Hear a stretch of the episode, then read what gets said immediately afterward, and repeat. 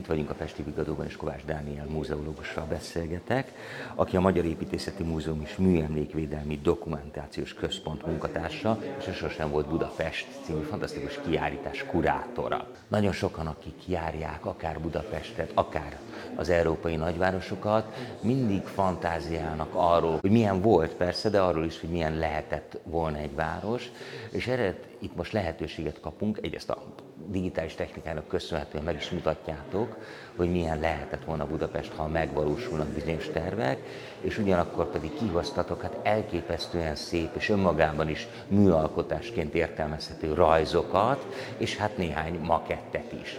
Mi hívta életre ezt a kiállítást? Azon túl, hogy tudjuk, hogy folyamatosan Budapestet ünnepeljük ebben az évben, hiszen 150 éves a város egyesítése.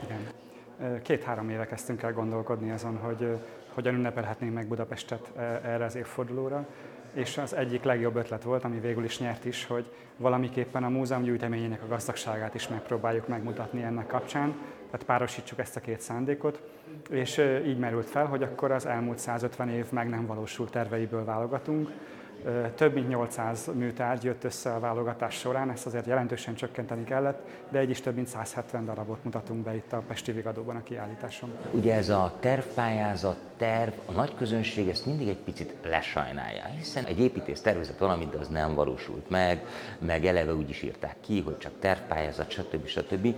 De itt az ember szembesül azzal, hogy hoppá, hát oké, hogy szoktuk mondani az építészekre, hogy építőművészek, de hogy ez tényleg művészet, és tényleg amikor terv pályázat van, meg tervekről van szó, akkor elképesztő műalkotások tudnak születni, anélkül, hogy esetleg attól, adott esetben attól kéne tartani, hogy megvalósul, van ilyen is, meg hát nyilván vannak olyan tervek, amik ténylegesen azért készültek, hogy megépüljenek, de egy új bugyra nyílik meg itt a, hát tulajdonképpen a képzőművészetnek, azt kell, mondjam. Nagyon örülök, hogyha ez a benyomás, mert ez volt a szándék is, tehát az egyik alapvető, abszolút bevallott szándéka a kiállításnak az, hogy rádöbbentsük az embereket, a látogatókat, hogy az építészet jóval több, mint amivel a városban találkozunk, jóval több, mint ami valójában megépül, hiszen egy-egy megépült ház mögött adott esetben akár tucatnyi nem megvalósult verzió rejlik, vagy ugyanannak a tervezőnek a különböző variációi, vázlatai, kísérletei, vagy például a tervpályázat esetén más ugyancsak tehetséges tervezők egy kicsit balszerencsésebb tervei, de ezek is ugyanúgy az építészet történet részei, ezek is akár mérföldkőnek számító újdonságokat tartalmazhatnak, és bizony megérdemlik, hogy időnként a fókuszba kerüljenek, és ez a kiállítás ez pont erről szól. És hát ennek ugye több rétege van, hiszen egy dolog az, hogy az az épület, ami vagy megépült, vagy nem, hogy néz ki, vagy hogy nézett ki, de az a mód, ahogy ezt földolgozták, ahogy ezt megtervezték, legyen az rajz, skic, fotomontázs, vagy makett, az önmagában egy műalkotás tud lenni. Ugye itt felhívtad a figyelmet egy ilyen elképesztően hosszú dologra, ami hát a laikus számára nem is annyira értelmezhető, de kiderült, hogy ez egy egy kilométer hosszú toronyház terve, egy ilyen épült volna ugye a Dunaparton, és ennek a rajza vagy grafikája hát egy ilyen elképesztően hosszú pauszpapírra rajzolódott, vagy terveződött, és ennek a másolatát ki is állítottátok, és hát hogyha az ember nem kap segítséget, akkor nehezen tudja értelmezni. Ugyanakkor képzőművészeti alkotásként nagyon szép, tehát én, én vállalnám, vállalnám bármikor a lappalimba. Igen, ez, ez sokak szerint alapvetően egyébként művészeti elképzelésként értékelhető, bár maga a tervező Zalotai elemér ő, ő ahhoz, hogy megvalósítható a Csillaghegyre elképzelt 50 emelet magas és 1 km hosszú, aztán később 3 kilométerre növő szalagház terve, amiben több tízezer ember lehetett volna otthonra. Nyilván ez olyan szerkezeti elvárásokat támasztott ez a terv, amiről Zalotai, az építész azt állította, hogy, hogy elvégezhetőek és megvalósíthatóak a kor technológiájával, de hát a kortársak közül kevesen hittek nekik. Ez végül is a korszak egyik legfontosabb vitájához, építészeti diskurzusához, a szalagház vitához vezetett az 50-es évek végén, a 60-as évek elején. Sajnos már a tervből csak, ebből az elképzelésből csak ezek a gyönyörű pauszok maradtak meg. Hát illetve most, bocsánat, a Szaharába építenek valami hasonlót, nem? ez, ez így igaz, ez így igaz, igen. Nem, nem a Szaharába, bocsánat, az arab félszigeten, Szaudarábiában, igen, igen, igen, igen. igen.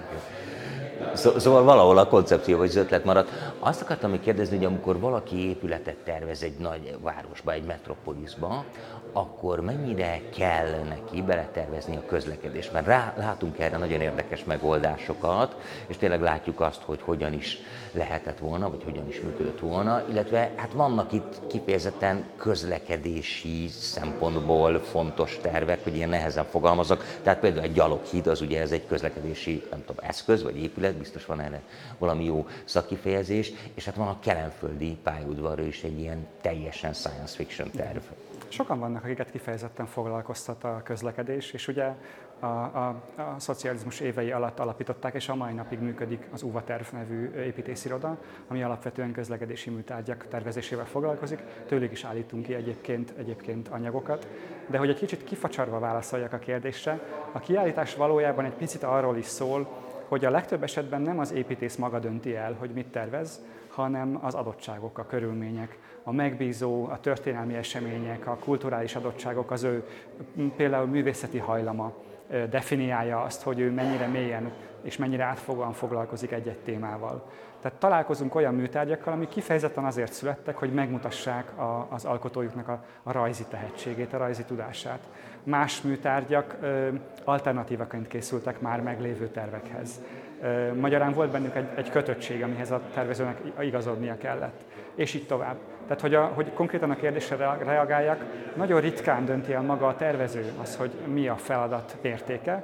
Persze vannak olyanok, akik szeretik például kitágítani a határikat, és azt mondani, hogy ehhez a házhoz hozzátartozik az, hogy hogyan jutnak el ide az emberek, és én ezt is megtervezem, de ez nem feltétlenül az elvárások része. Nagyon szellemesen rendeztétek be a kiállítást, mert mindenütt fő motivum a pauszpapír, ami hát ugye az idősebbek tudják, hogy ez, azért ez volt az építészeknek az egyik fő kelléke, ezen tudtak rajzolni, másolni, de hát vannak itt 21. századi dolgok is, van egy olyan 3D látványterv, videó, nem is tudom pontosan micsoda, ami azt a városképet mutatja meg, amiben hát beépültek ezek a sosem volt épületek.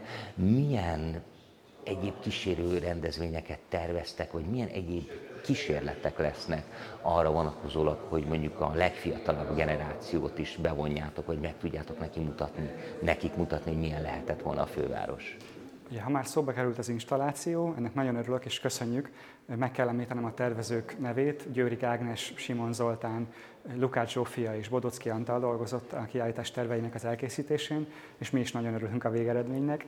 A, a, a fönti videóinstalláció pedig azt hiszem tényleg olyan ingyensség, amit elég ritkán lehet látni.